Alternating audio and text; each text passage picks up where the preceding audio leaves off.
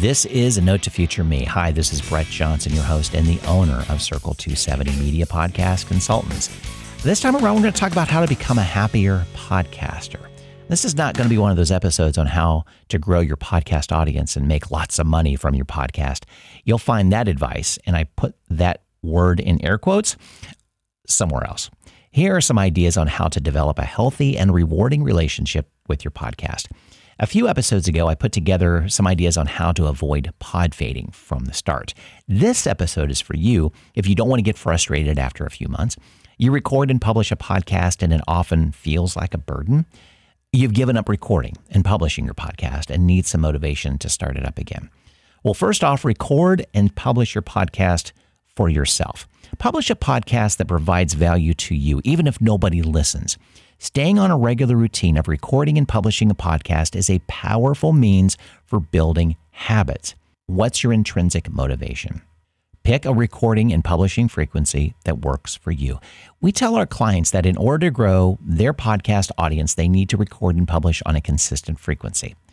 And we encourage them to be honest with themselves from the start to decide how the podcast will fit in their life.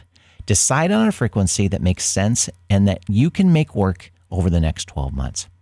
Next, ignore the analytics. Uh, one of the more peculiar things about publishing a podcast is that all podcasters want to see how many downloads each episode gets. Ignore the analytics. No matter how great your podcast, the numbers may not follow. Yet, you'll be a happier podcaster if you don't live and die by the numbers. Use them as a tool.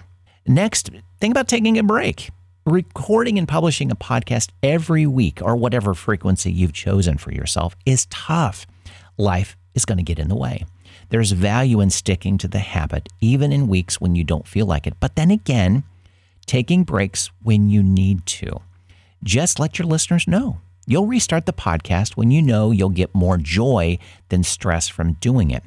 Don't make recording a podcast episode a chore because that's what it will become. Returning to something you've missed really feels great. Next, don't compare yourself to other podcasters. Podcasts are everywhere and growing in number every day. You're probably listening to a lot, a lot of them every week.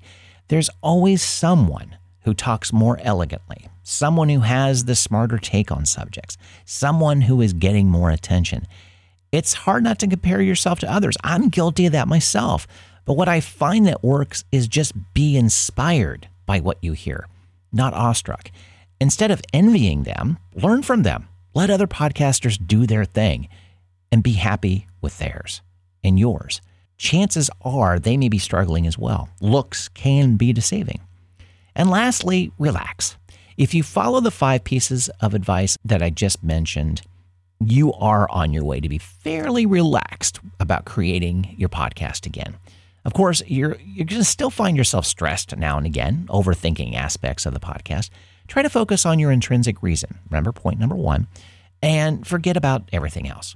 Podcasting is a marathon, not a sprint. Be patient, take action, and apply yourself.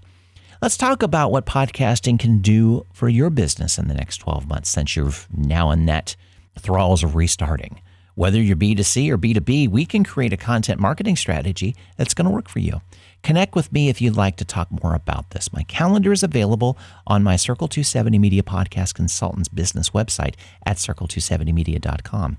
And you can subscribe to my free daily Open the Mic and Speak. It's chock full of podcast news that you may have missed, as well as social media, sales, and audio production tips, as well as insights on how to grow your business podcast.